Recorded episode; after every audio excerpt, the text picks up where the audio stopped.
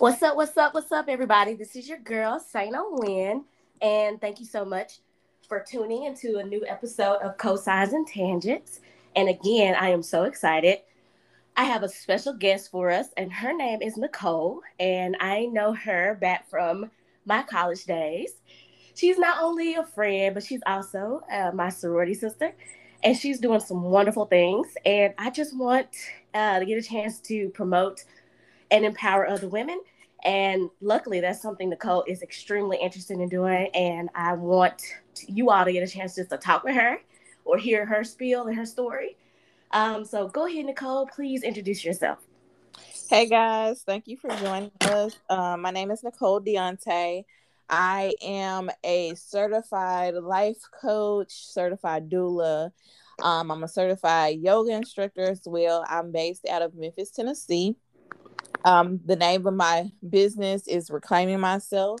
And what I do is I teach women um, how to take care of themselves, putting themselves first through yoga and self love coaching. Um, I just recently added doula services to what I'm doing as well. So I provide services for those pregnant women as well. Um, I'm super excited about being in this health and wellness space. It's something that I never really thought that I would be in because I don't look like your typical wellness um, teacher or instructor.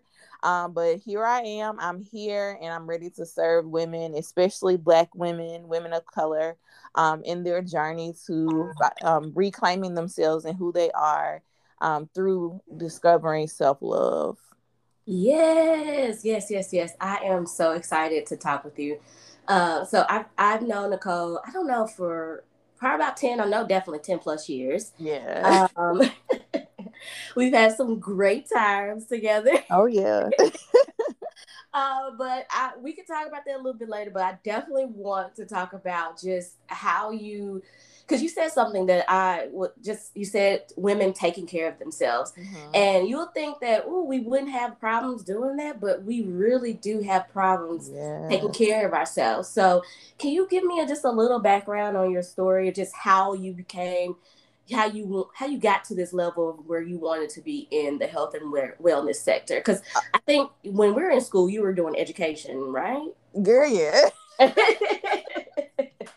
yes. So my my um my undergrad degree is in early childhood education with emphasis on family and child studies. So I use that to go through um the early childhood education. I was a Head Start teacher, went from Head Start teacher to becoming a director of a Head Start.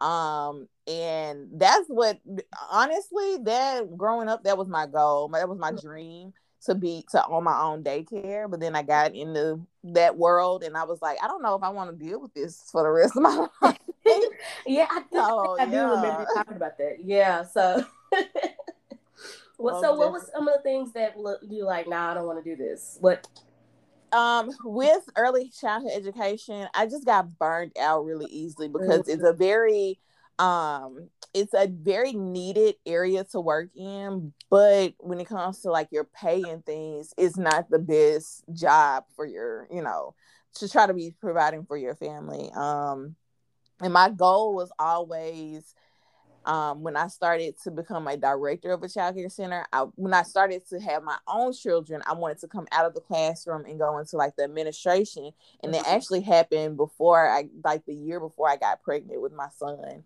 Mm-hmm. Um, so when that happened, I was like, okay, well, I'm out of the classroom. I'm, you know, I'm living my dream life right now. And then right. my husband got stationed um, over in Washington State with the Navy, and so that kind of changed my entire life, really. Mm, yeah, yeah.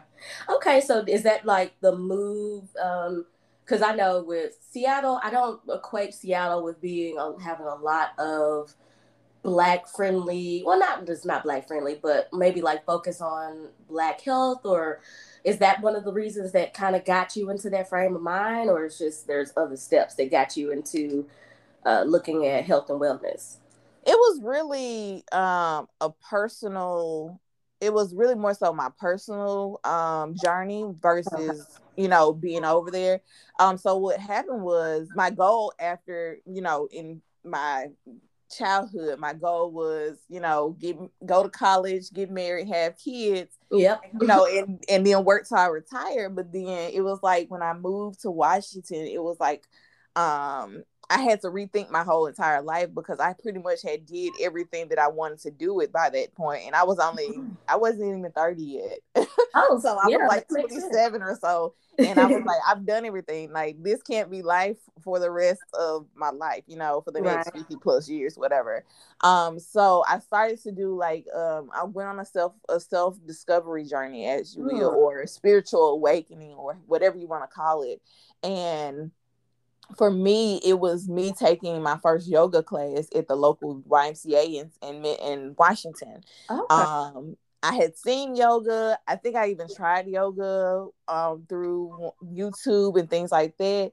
But I just didn't, you know, it didn't do anything for me. But I saw that they were offering yoga classes, and I was like, hmm. I really want to try yoga. Um, so I think I'm just gonna go. And so one of my friends at the time, she was a um, Hispanic um individual, excuse me, and she actually invited me to the yoga class. And I was like, okay, I'll try it, whatever. And I went in and I fell in love with it. It was just, it was the way that I relaxed in that class, the Mhm. calmness that I felt, I've never experienced before. And so after that class, it just took me to a different space and mentally, Ugh. emotionally, physically. I was just in a different space. And that was like the start of my journey to self love. Um, of course, a lot of personal things were in there, you know yeah, my husband wasn't really at home because he was always at the, out to sea and so i was left to defend myself with a child no family like there was a Mhm. lot going on in my life at the time and i had lost who i was as a woman who i was as an individual um and i think that that going into that yoga class was the start to helping me reclaim myself and redefine okay who is nicole outside of being a mom outside of being a wife a sister a friend who is nicole and Mhm. taking a moment to sit in that in that yoga class that truly changed my life and Mm. changed who i was it wasn't until that was like four five years ago and Yeah. it wasn't until last year during the pandemic that I I started going, starting doing the practice, the yoga practice on my own. Mhm. That I was Remember like, you doing it? I was like, okay. yeah, I started Yeah. doing it, and I started posting videos in my stories, and people were reaching out to me like, "Are you teaching yoga?" And I'm like, "No, why would I do that?" Like, right, because you don't see a lot of us right, black women teaching yoga. Like I've seen maybe one woman on like YouTube or something. Mhm. And so when I saw you doing, I was like, oh, it's somebody that I personally know right, doing yoga, and it made me because I think after I saw you doing it, I went and got like one of those little yoga form. Those I got. Well, I already had yoga mats, but the Mhm. yoga form posters, and I was like, oh yeah. let me try that because I love yoga. I do. I enjoy when I do it, but it's just it hasn't been something in my habit yet. But right right yeah. and so when i when people start asking me and they were like are you teaching yoga and i'm like no and i had one girl in particular um i knew her i met her through a mutual friend and she was in atlanta and she had a friend in memphis and they were like we want you to teach us like we're gonna get on facetime you know, twice a week, and I want you to teach it. And so I started doing it, and they were like, "You should really be a yoga teacher." And I'm like, "Girl, I'm not gonna teach yoga. Like, I'm cool doing what I'm doing. You know, I have my little jewelry business that I do on the side. Like, I'm good. I don't need to do that." And out of out of nowhere, I was on social media, and I saw. I started joining yoga groups. That's what it was. I started joining yoga groups, and I there was a post in one of the groups that said that there was a scholarship for people of cover, color to do the teacher yoga teacher training for free.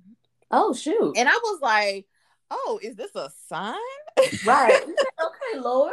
right. All right, Lord, I see you.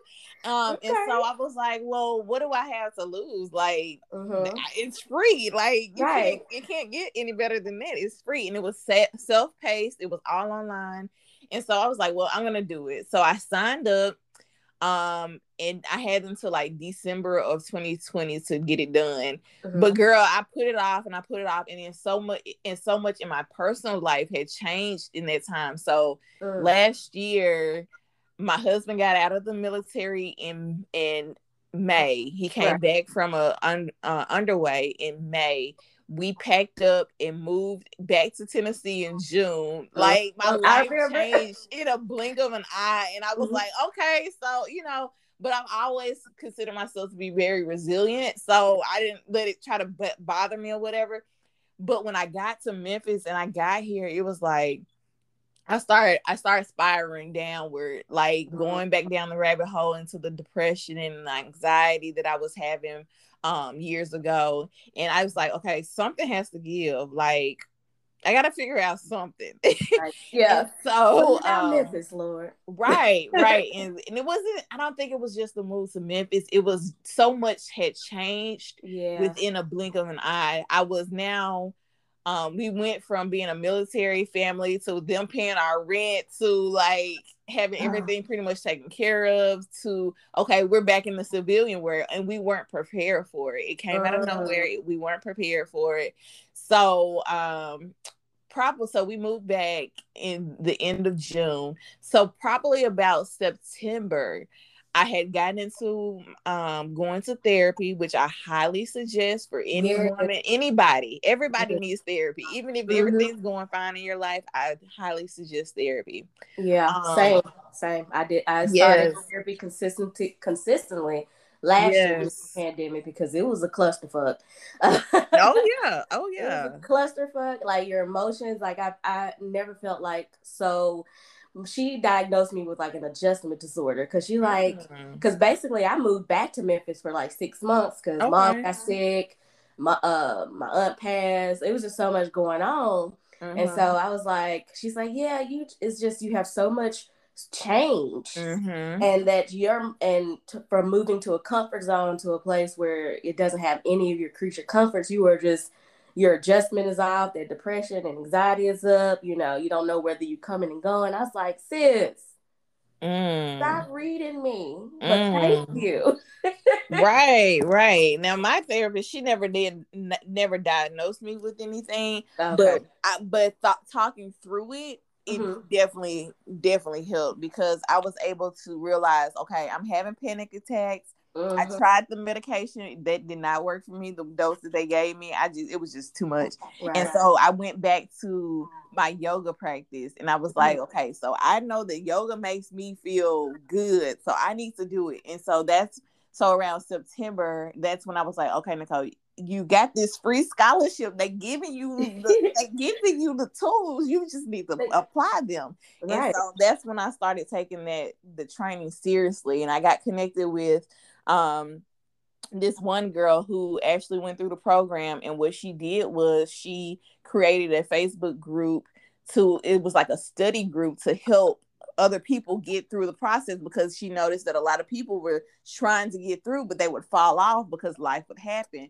Yeah and, and not having that accountability exactly uh-huh. exactly. And so i got in there and i finished in at the end of december with my certification to teach yoga and I haven't looked back, man. Yoga yeah. has blessed me, and I've been able to share it with people that look like me that you mm-hmm. know wouldn't typically take a yoga class i've been able to introduce it to so many different people especially women i have some men that come to class as well but especially women um, and they have told me how much of a difference they have felt, felt in their life just by you know trying yoga mm-hmm. um, so I've you know, that that has been a true blessing to me because I was like, again, I never saw myself in a health and wellness space. I know how to work out. Mm-hmm. Um, I've worked out. I, you know, I I consider myself healthy, mm-hmm. um, even though according to you know your BMI, I'm not healthy. I'm obese, but hey, I'm healthy. You yeah, know, I, I feel you. I was like, you lovely girl.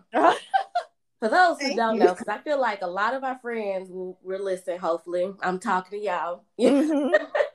but we're like, but with Black women, our bodies are non-traditional mm-hmm. to me, and exactly. um, and the BMI itself, it to me is not based. I think they they think they do it it's all geared towards whiteness anyway. Mm-hmm, mm-hmm. So, like for us, we can have bigger bodies, we can have bigger butts, we can have more curva- curvaceous figures, right? But still be healthy. Exactly. And that's Exactly. the mentality that like our society has. You have to be skinny mini. You can't have this, Mhm. can't have that. But Mhm. no, I can eat well. Exactly.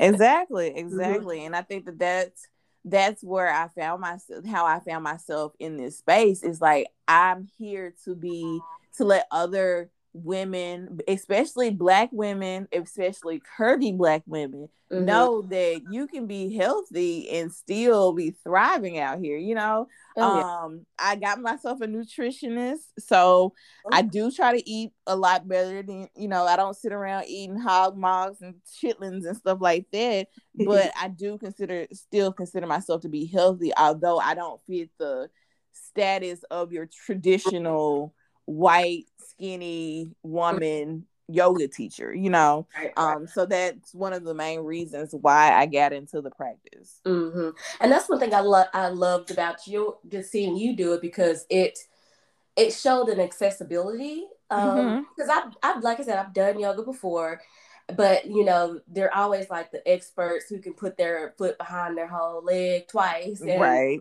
and I'm just like, sis, I can't do that because one, my thighs are huge. You What know, you said. you know, and I love seeing. Uh, there's uh, before I saw you, the one, the one woman of color, she was also a plus, and I love seeing her representation because it's like, oh, if she can do it, you know, Mhm. definitely I can do it. What's holding me back? Um, right so one of the questions I want to ask you is just like from just listening to your story, where did what are some of the misconceptions you uh you heard about yoga or that maybe some of your your your students maybe told you that they felt about yoga before they started?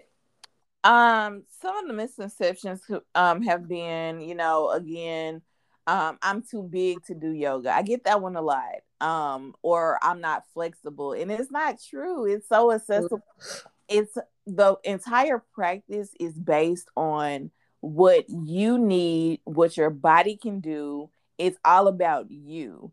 It um, it's it's like like I have a, a one lady who she was like, well, I can't make my knees touch my um, I can't make my head touch my knees when I bend forward. That's then that's totally fine. You do what you can do. Mhm. Do what your body allows you to do. Um, another misconception is I it's all about the poses. If I can't get the poses right, then i can't do yoga, and that's not true because yoga is more of stealing the body. Um, Mhm. allowing the body to sit still allowing to just your body to just be because a lot of times we um as women i always say women because that's who i who i'm geared towards that's who i am Right. But for men as well we have we get so caught up in the day-to-day um tasks that we have to perform that we don't know how to just be. And even just five minutes a day of just sitting still allowing the body to be calm even if you are not able to turn your mind off just being still can change your body you know in in so many ways that you just don't understand. And yoga is more than just the physical oh i'm gonna do tree pose. It's more it's, it's has to do with your mental state. It has to do with your emotions calming your body. Um it is just you know so much that yoga you know can give you. Um i'm trying to see any other misconceptions. Um other than then those are the main ones that i always get yeah, Yeah. What is the, well, so with with after those misconceptions are said, so what is like a reaction? Like, have you had any people's reactions to them doing yoga that just surprised you? Like, I feel like maybe some tears. Or, Mhm. uh-huh um i haven't had anyone i have not had anyone in my class that have had tears. Mhm. i've personally had tears. Uh-huh. I know I am. right. I, I mean but i am just an emotional person. That's just me. But um i haven't had that but i always the reaction that still shocks me and i'm almost um a year into this um is when when they're finished and i always in my class with how do you feel? And they feel they're like I feel so amazing, mm. so calm. I feel so relaxed. And I even get the ones I'm just so sleepy, I'm gonna go home and go to bed. and, and then that particular one actually came from someone who had been struggling with sleeping at night. Ah, that's beautiful. Able to sleep. And the gym that I work in, he um had suggested my class to her and she said I'm gonna try it. I'm, you know, I'm gonna try it or whatever. And when she got got done, she's like, I feel like I can go home and go to sleep now. and I was like, see, it's you know, it's way more than just the physical part of it. You right. know, you're able to rest afterwards. It's um, definitely it's amazing. It's amazing to get those results and get those people to see how people feel after the class. Yeah, and I can hear it in your voice that you get you're getting such an intrinsic like value from it, just mm-hmm. like feel good by helping people. You've always been like, because I think didn't we used to kind of call you the mama of the sorority? Oh, yeah, yeah. I was the mama because I was gonna make sure everybody was taken care of. exactly, you did, and you did it, but very well. But you also was out there. I'm just gonna put that out there. But that's I, okay. Was. You was out there. You dope. Hey, you still I was. but it's okay. We're 30. You know, my knees don't make ain't make the stallion anymore. But you know, I still listen. listen I, I try to have my Megan knees, girl. I still try to have Megan knees every now and then because right. I do. Uh, I do trap yoga, which is. Yes um adding yoga poses over the trap music basically. Mm-hmm. and we you know it's not a trap class or it's not a class with nicole if we don't twerk because i mean that's what i do. Right so we don't have to the megan knees now. Yes. Hey i need to work on this right one. I've messed this one up uh during the homecoming session. Oh lord I dropped it way low and it ain't been right ever since. But I don't, I have no regrets. Okay. Listen. this yeah. well, I look forward to taking one of those classes. Uh, but the one thing I did see, um, because kind of it seems like you, I, I, think I saw that you have an advertisement coming up for children's yoga, mm-hmm. which I'm really excited because I've seen I'm seeing a more influx of what I'm what I'm loving just in general in the black community. I just feel like we're trying to heal a lot of the generational. Mm-hmm. And I, that's what I'm that's what I'm taking from your uh, you going deeper into like your spirituality, your yoga, your your uh, taking care of women's bodies. Mm-hmm. Uh, but I'm loving what we're trying to do with our children because I don't have kids, but you know, one day. Mm. But I love that that's what you're doing with the children because they need to understand how to have that inner peace. Right. So, would this be your first time doing it? But no, I think I've seen you do it a couple times, right? Right. I'm actually, of course, you know, with that early childhood background, I yes, I be trying to get away from it, girl. Uh-uh. But it's I blood now. I just, yeah, you know, and so I actually had um, a director came in and took one of my um, weekly classes, and then she reached out to me and she was like, "Hey, can you come teach my t- my kids some yoga? I'm trying to ask like she does a home she has a home daycare. Okay. Um, and she was like, "Can you come out and teach my kids like maybe once every two weeks or something like that, just to add something different to our classroom flow?" And I was like, "You know what? I think I can." And so I read so I did her class and she loved it and she told her other colleagues about it. So now I'm in three different centers, um, three different home-based childcare centers where I go in every two weeks and teach 30 minutes of yoga classes.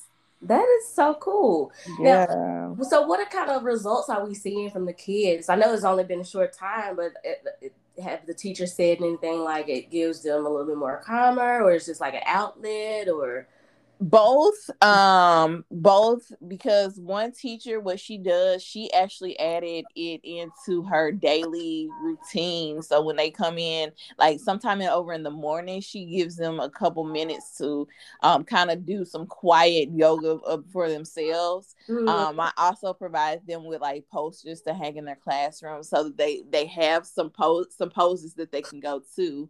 Um we talk about um, doing each session i talk about feelings or i talk about something geared towards what we're going to be practicing. And it's a give it's a takeaway for the kids because we all i usually always end with okay so when we are feeling upset or we're angry or we feel like this or we feel like that what are some things that we can do and you know allow them to express themselves well we can take a breath and we can breathe and we can listen to our bodies you know mm-hmm. um so there there have been some takeaways even in the short amount of time um and they're super excited when i come into the classroom because they're like oh yes yoga oh so it, it, does my heart really well because mm-hmm. i'm not only am i able to touch adults but like you said breaking those generation curses like it's real it's been real heavy the last couple years with the um, people our age you know trying to break those curses and realizing that there's something there that hey we need to change and we need to adapt uh-huh. so mm-hmm. we can teach our children and they can come up better than we did you know right right i definitely i agree i, I know therapy definitely uh, kind of helped mm-hmm. me a lot mm-hmm. and it's i because i think with us i don't like not to say blame. I don't like to think of my parents as responsible. Right, right. And my mom, I told her she's an old Negro. She's born in the 40s. And so I was telling her, I was like, hey, mom, I did therapy. And she's like, whose fault was it? I was like, mm-hmm. about? I see she said, was it my fault or your daddy's fault? I was like, oh, Lord. Um, right, I, right. There's no fault. There's, I tell them, I said, it's no fault in anything that you guys did. You did the, the best that they could they could do, because as I, I say in my other podcast, Nicole, that I blame everything on slavery. Mm-hmm. Um, so, I do. I totally agree with that. Yeah, totally because, agree. Because when you think about it, slavery taught we didn't have the ability to teach their, ourselves how to take care of kids. We knew how to take care of white kids, mm-hmm. but we weren't allowed to take care of our own children. Black mm-hmm. men weren't allowed to be fathers. Mm-hmm. Mo- uh, mo- uh, black women weren't allowed to be mothers to their own children. So those are generational mindsets mm-hmm. and behaviors that are uh, that were con- unconsciously passed down through generation to generation. Yes. And so, like I told, like especially with my dad, he was born in 1941. I was like, golly, I am so thankful that that motherfucker stuck around because because he didn't. His father didn't. He didn't have a father. He barely had a mother who took care of him because she died when she when he was one. Oh, wow. So the fact that he was able to not use all of those circumstances and and stayed around and was a good father and you know those are mm-hmm. those are traits that they have to fight against because mm-hmm. we have those generational like traumas that are passed down and so, are you seeing that like now with your own kids and you that you're trying to change oh, any oh, yeah. past teachings that you unconsciously had?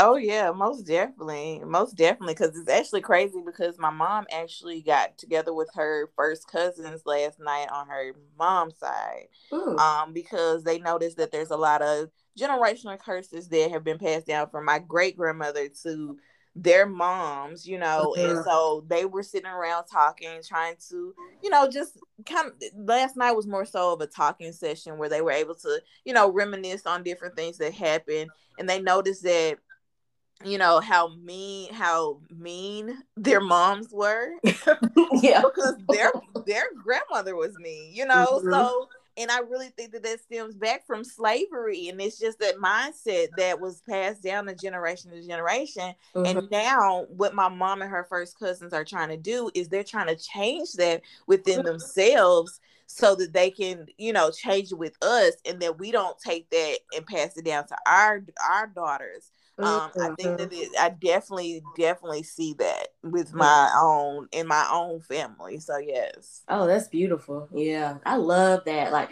I love the aspect of us healing each mm-hmm. other and like and stop. Because the one thing I know, it took me so long to go into therapy because even though I studied psychology in college, it still right. took forever to do therapy because in the back of my head, uh-huh. you know, I, I think you know I'm about to say, Mm-hmm. We always thought that therapy and that was one level of weakness and one that was also something that people the wider persuasion did. So right, most definitely. We have to fix our own problems and that most definitely. And but after you know, you're like, you know what, the world is is heavy. I'm gonna have to get right. Uh, I can't do this by myself. Exactly. Like you know, I prayed about it. You know what, God told me to go get some therapy. what you said, what you said. I need somebody that's that's professional that can talk to me. And one of the things things that I want to say about therapy is mm-hmm. um, it's necessary for everyone, mm-hmm. but also you have to find a lot of people they go to they go to therapy and they try it one time and they like it's not for me. You have to find that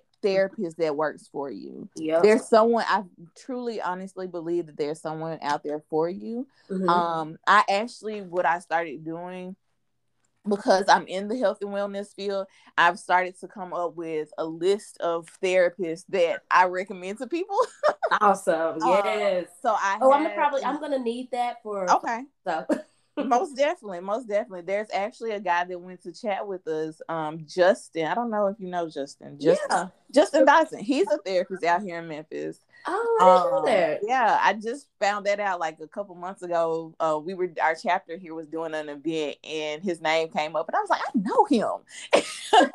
but yeah, so he's out here. You know, if you're a, ma- a black male, I highly suggest you going to see a black male, not a white male, a mm-hmm. black male. Just like I, my therapist is a black female, and she's thirty. You know. Oh wow, so wow. That way, because she can relate to the things that I'm going through, mm-hmm. um, and we can kind of, you know, kind of have a dialogue. And it's more so like I'm talking to one of my good girlfriends versus me talking to a therapist. Yeah. Um, and I think, and I so I highly suggest, you know, seeking out someone that looks like you or someone that can actually relate to what you're going through in life. Oh yeah, yeah. I actually, um, I agree, but I end up finding my therapist. She's a white lady. Mm-hmm. But I had, but she kind of came in. I did the BetterHelp health thing. Okay. And so I started out with her, but then I ran out of my free list, uh, free, uh, free sessions that I had mm-hmm. for my mm-hmm. job. And I was like, well, let me try to find another one. But luckily, I found her through Teladoc. Okay. And so I was like, you know, I want the continuity of care. I don't feel like, uh, mm-hmm. I don't feel like, you know, getting somebody new because I think at that time I was just in such a need. I was like, I need the stability of somebody new. I mean, of the same person. So right. I latched on to that. But yeah, I just I think just therapy. But yeah, right, just right, find somebody that actually you click with because exactly. I've seen people like like you did. I was the one who I tried therapy once. I was like, I don't like them, and I mm-hmm. did for a mm-hmm. couple years, and then anxiety got worse. Then I went to another lady. Mm-hmm. Um, she made me cry immediately, mm-hmm. and she mm-hmm. wasn't bad, but I was like, oh, I made excuses. And then I finally like, I have no excuses. I'm at home all day. They're doing it over the phone. So, uh, hello. Right. Right. Uh, but can you give me maybe not no not going personally into any sessions or anything, but can you tell me like what is some advice that you've gotten from your therapist that just one blew the hell out of your mind? Oh girl, where do I start? oh, so I see my therapist regularly. Like every month. Like that therapy for me is a form of self care. Yes. That's like when I get paid, first thing, not the first thing, but one of the first thing I do is send her my money for my session that month because it's something that I need to do. Um, but one of the things that has stood out to me that um in therapy is the fact that I didn't realize how much stuff I was um I brought upon myself. Mm-hmm. Um, just because I uh, because of my upbringing. Um, I thought I did not. My father has not been a part of my life um, ever. I know who he is. I see him, you know, every now and then when I go to my grandma's house. So I, you know, he's there, but he has not. We don't have a relationship. Right. And one of the things that we talked about was my how that in my childhood has affected me with my relationship with my soon to be ex-husband um and and how I deal with men in mm. general. Mm-hmm. Um so I knew a little bit about how that, but the way that we've broken it down and looked at different traits of my dad versus the men that I choose to entertain or whatever, mm-hmm. um, that stuck out the most because I was like, dang, so I'm really selling myself short or feeling like I'm not worthy of being loved the right way because I, you know, because of how my dad treated me, you know. Um, so that stood out to me the most. And I mean, I could go on for days. Girl, yeah. I know I've had I, I went to a weight loss therapist and this mother effer, like he blew my whole mind day one. And because uh, he made me realize that even though it was not like your traditional verbal abuse, mm-hmm. it's still a level of verbal abuse. Like just like sometimes my dad, like my dad, good man, but he would kind of talk some greasy shit. Mm-hmm. And so, and he was like, um, he said, well, that's like, that's still a level of verbal abuse if it hurt you and if it was in a level, in a way of continuing. I was like, oh, shit. and so those are some of the biggest, um, like things that I've learned from therapy. And then the one thing he told me once, he he said, he asked me, "Hey, if you because he asked me, do I take my medicine, my meds every day? I say, well, sometimes I miss my meds. Mm-hmm. And he said, well, how about this? If you had a six year old, would you make sure that they had their meds every day? I said, of course. You know, it's very important to make sure that six year old is taken care of. He said, well, think of your child, your inner child as that 6 mm-hmm. six year old. If you can take, if you can take care of that six year old, why can't you take care of the inner child that's in you? I was like, what? Right. Shut yeah. your mouth, sir. Yeah. And why are you correct? Okay. Just blew my whole mind. Oh my gosh. Right. Right. Yeah. Well, well, can I ask you? I know you just said I didn't know, and I'm sorry um, that you're getting divorced. I hate that. But can I ask you just what lessons are you learning from like that that situation?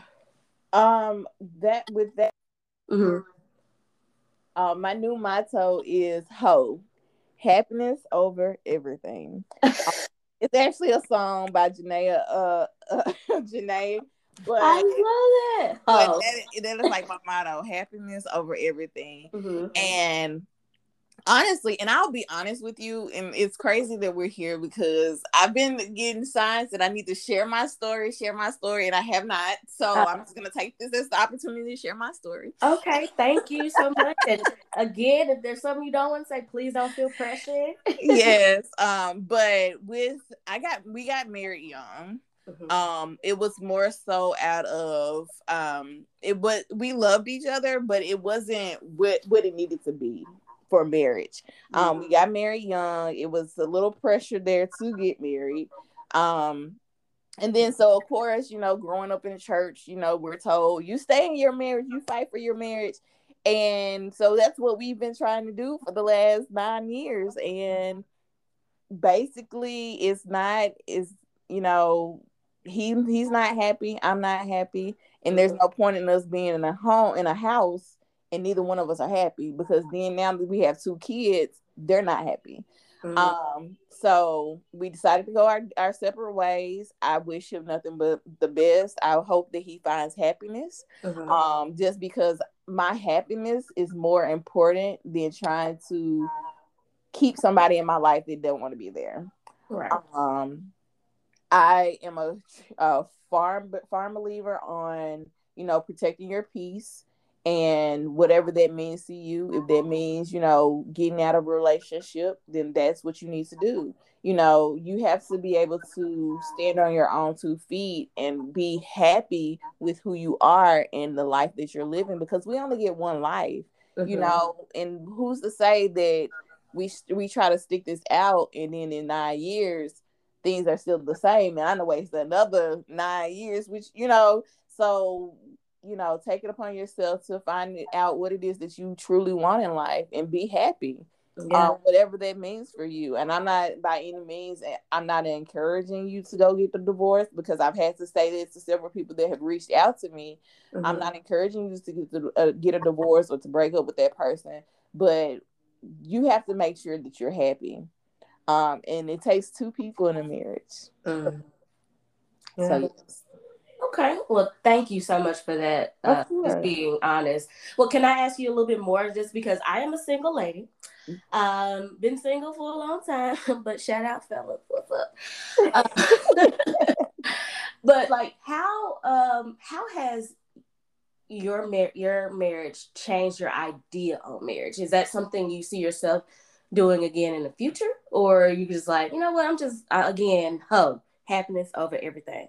it is definitely still happiness over everything, but it makes me um more selective of who I entertain and who I allow in my space. Mm-hmm. I just can't let oh he want to talk to me and i'm not just talking to everybody they want to talk to me now you know i'm very selective of who who i allow in my space i'm very protective of my space um and you have you have to come with you got to come with it you know this ain't no we just we just chilling type thing or or text me every day talking about some what's up no you got to come uh-uh.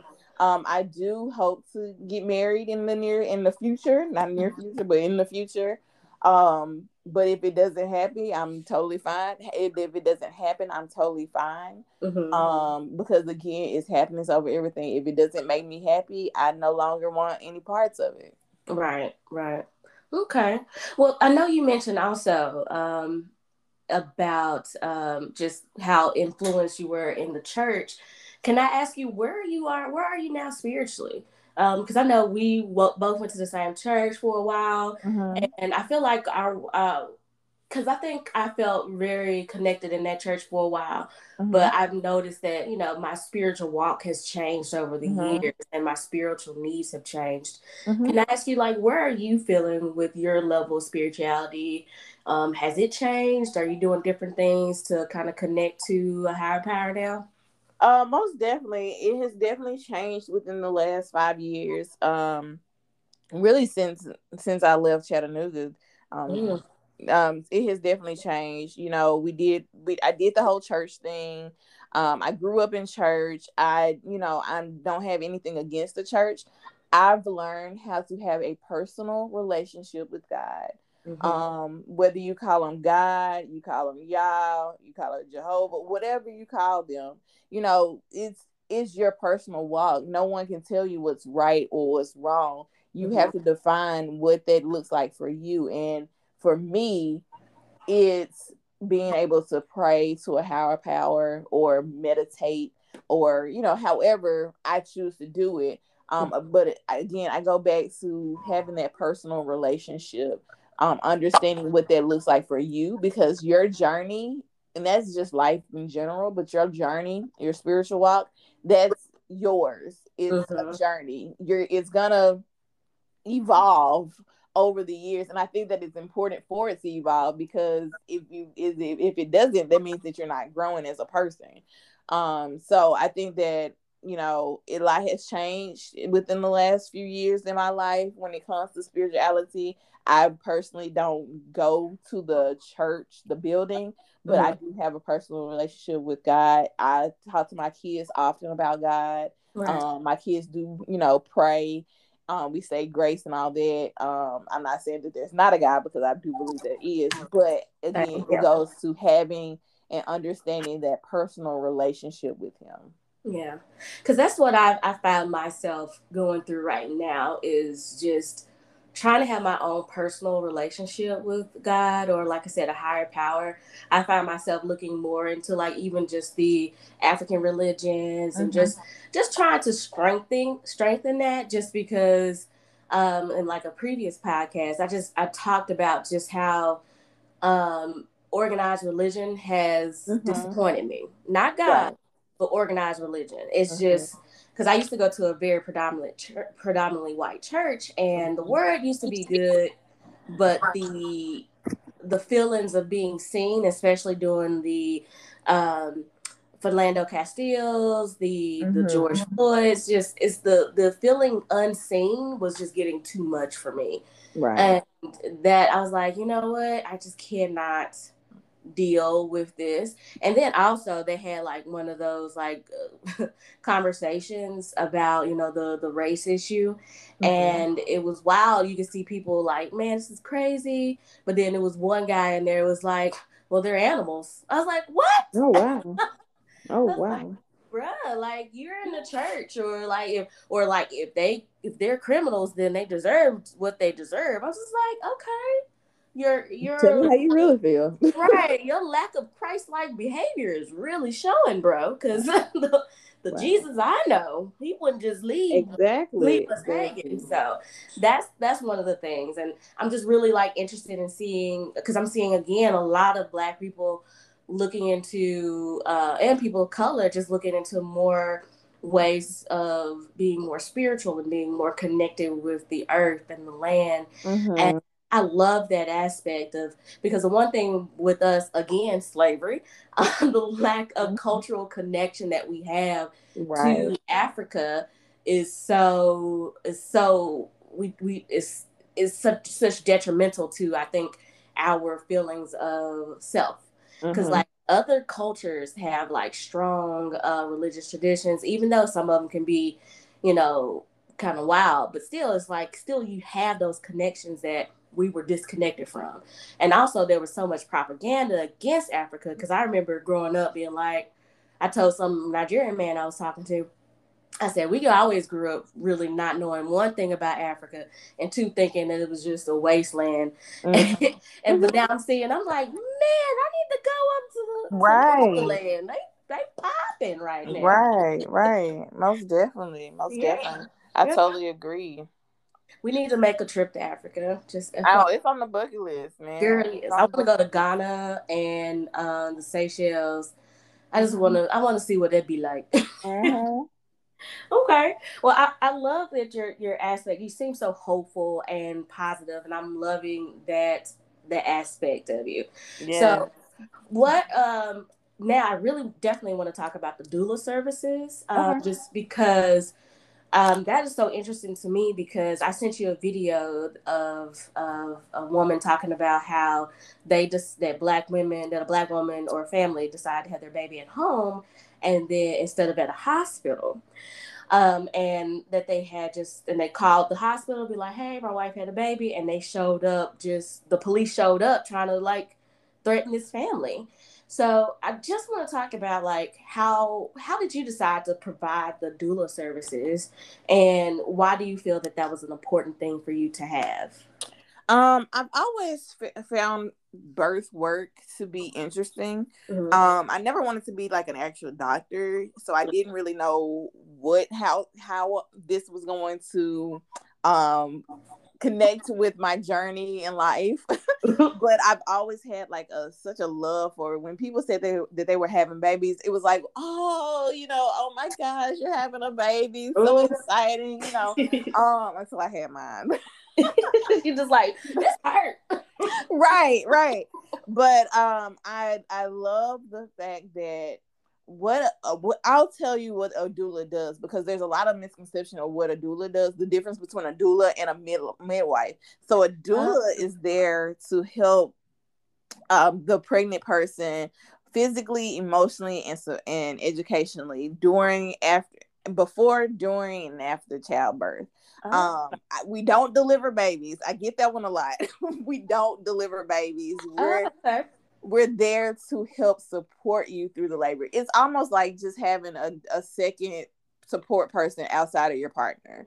Um, but we also we give you the education, whether it's childbirthing classes, um, to let you know, well, this is what you might experience during the, their labor and delivery part.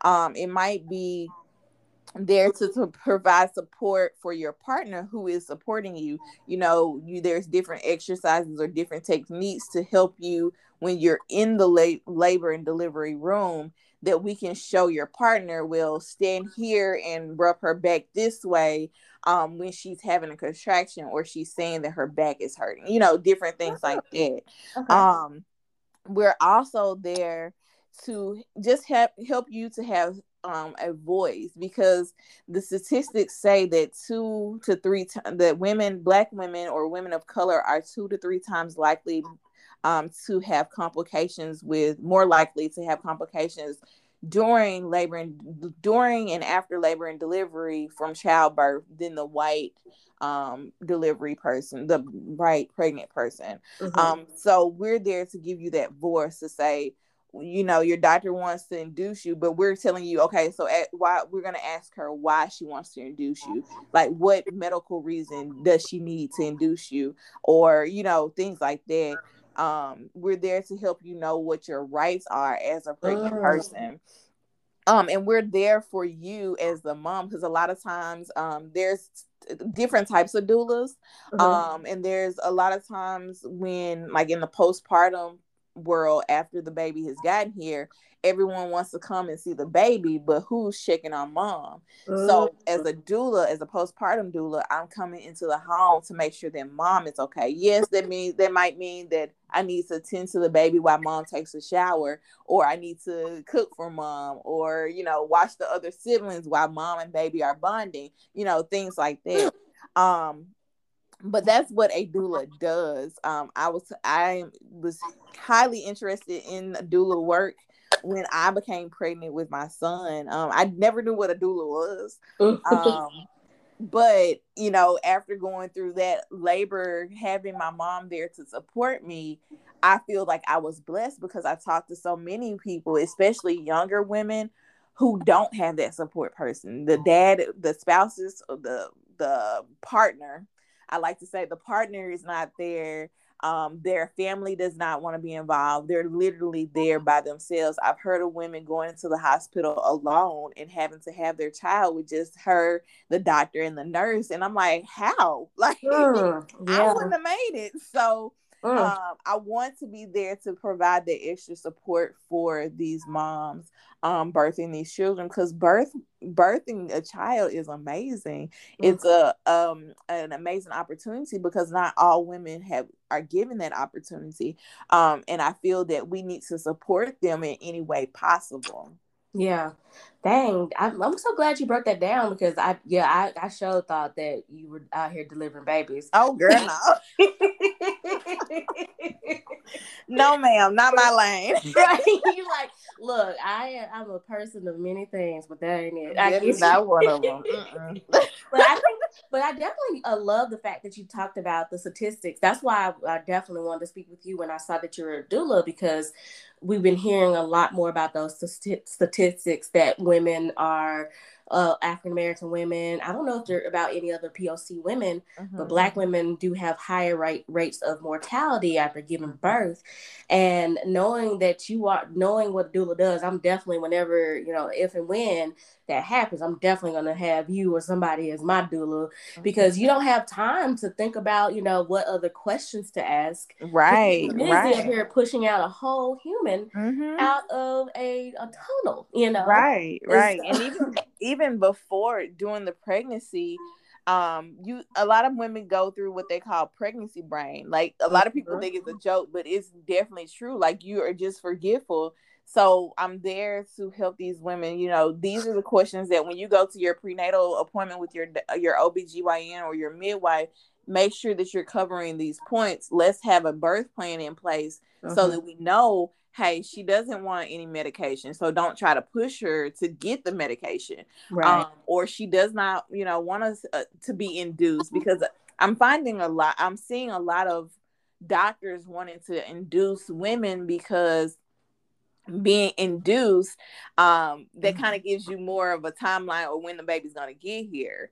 Um and you don't have to just be waiting around to see oh well she's due tomorrow but she ain't you know she ain't not that late she's not gonna have the baby tomorrow you know things like that but that's causing causing a lot of complications especially with black women to where they're having to be rushed into the c-sections and things of that nature or them having to you know forcefully get the baby out and things like that which cause complications in the woman's body later on after the baby has been here.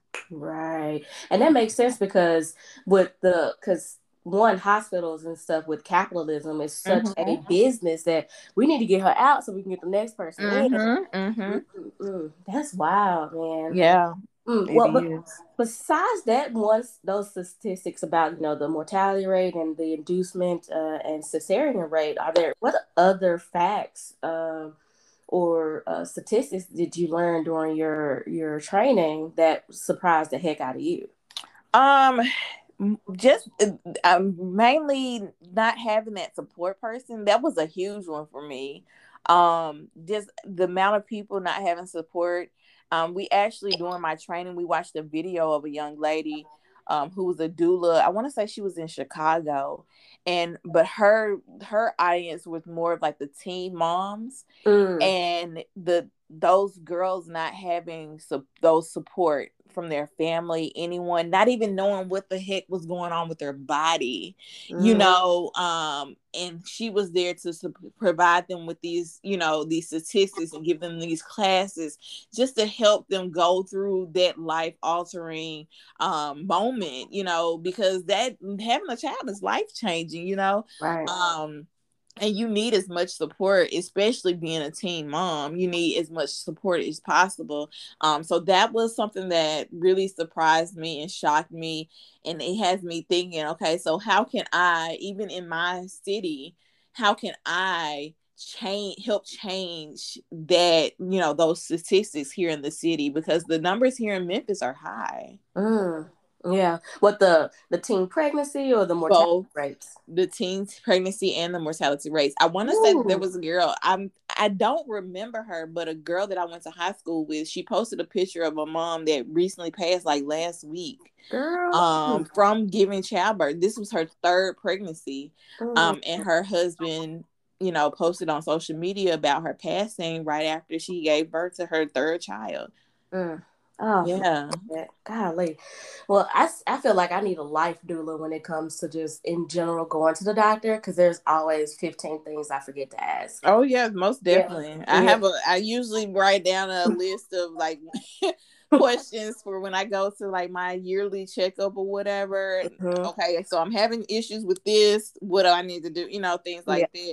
that. Um, having a running list would definitely help when you just think of random things. Go to your your note section in your phone is just right out of list.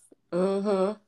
Girl, that's pretty. That's really interesting. Girl, you're mm-hmm. leading a very interesting life. I'm calling you Dos Equis Nicole. you're like the most interesting woman. oh, well, thank you. I take that as a compliment. yeah, it's definitely a compliment. You better get it. I love I love the entrepreneurship. I love just you taking those leaps of faith and mm-hmm. it's working out for you.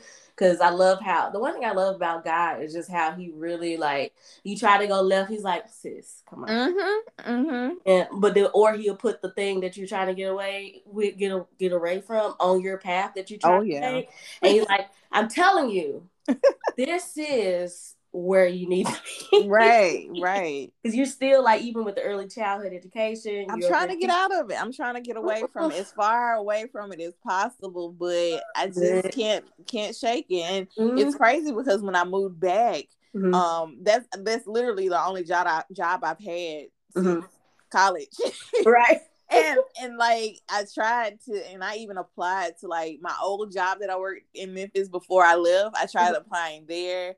I tried applying for the company that I worked for in Washington while I was when I got back, and nothing fell through. Nothing uh. fell through. So I just took that as a mean I didn't need to go back in, in that capacity, but yet I'm still doing kids yoga in the classroom. it's still different, but you still and you up here t- uh, training women or helping women through their birth. Right. right. So you, I guess Nicole loved the kids. You know, just right, right. It's just you know. Well, um, I know one thing I didn't get a chance to touch on was that you are a life coach as well. Yes. Um, that's awesome. So what is what are what's your top like three things or three advice for people who are just who are stuck in a rut because i felt that was like my life for like five six years it's just that feeling really stuck in a rut so what are some advice that you can give to our listeners male female or non-binary person just about maybe getting out of their own way? Um, take my first one would be take the leap. Um, a lot of times I know me personally, I'm an overthinker. I overthink everything. Um, you know, even when I get clear signs to do it, I still gonna sit back and be like, am I really supposed to be doing it? but just learning how to just take the leap, um go with the flow you know every day is not going to be a good day when you have those off days you know sit and you know work through what you're feeling um but then when you get finished get up and keep moving. Um and then my last one happiness over everything. Make sure that you're happy whatever that looks like to you even if you don't know what that looks like to you you have to fi- figure it out uh, try things until you figure out what it is that makes you happy. Yeah. Mm, beautiful. Well, Um, we're getting closer to about an hour, but I can talk to you all day. um, but I want to start ending, um, getting ending my podcast with just a simple question, my love. Okay. What is your favorite thing about being a black person? My favorite thing about being a black person is that we're magical. I say that I I was saying that in a joking way, mm-hmm. but I'm starting to realize that it is true. We're we're magical. I feel like I am a magical being. Like whatever I put my mind to, I can do it and I usually get it done. Whatever dreams I've had, I've accomplished those dreams to the fact that now I'm I'm trying to think of my next big dream um, mm-hmm. so that I can accomplish that in the next five years, which probably will happen in three years because I'm just that magical. Um, yeah. it would definitely be because Black people are freaking magical. Mm-hmm. Okay, I love that. Yeah, we are definitely pretty the resiliency of us as a culture. Yes. And as a people and like the fact though that black women are the cradle of the civil, uh, oh lord, civilization. yeah. Yes. Well, shoot, I completely love this conversation, and I've gotten so much information out of this, especially the doula, the yoga, just taking time for yourself. I can say if I've learned anything from this conversation is it's okay just to be still, mm-hmm. and also ho like happiness over everything. Yes, yes, yes, because everything will fall in place if you just choose happiness over everything. Yes, most definitely. Most- well, Nicole, I love you. Thank you so much. Um, your voice is lovely. Oh. Um, and I want to thank uh, my listeners for tuning in. I will make sure to put all Nicole's information in the uh, description and also any. Do you have anything else you want to promote, Nicole, before I let you go? Um, no. Oh, just stay tuned. If you're in the Memphis area, I'm getting ready to open up my wellness center. Yes. Um, Care, Love, Repeat Wellness. It's going to include all of my services, all the many things that I do. Mm-hmm. Um, it's one space for women. I'm holding space for women, especially women of color, to come. Whether it's yoga class, you have doula services, we'll have um, a jewelry boutique, um, and then we're just gonna get bigger from there. Um, follow me on Instagram at care period love period repeat period wellness. Mm-hmm. Nicole Deonte on Facebook and on Instagram as well. And check out yoga classes, virtual classes be starting back up next month in August. Mm-hmm. Um, and yeah, that's all I got. Oh, I'm so excited for you. And again, everything will be linked in the bio. And thank you so much, Nicole. And thank you for listening and taking your time out. And as always, I love you and bye bye bye. Hey, Sina. What's up, Nicole? How you doing?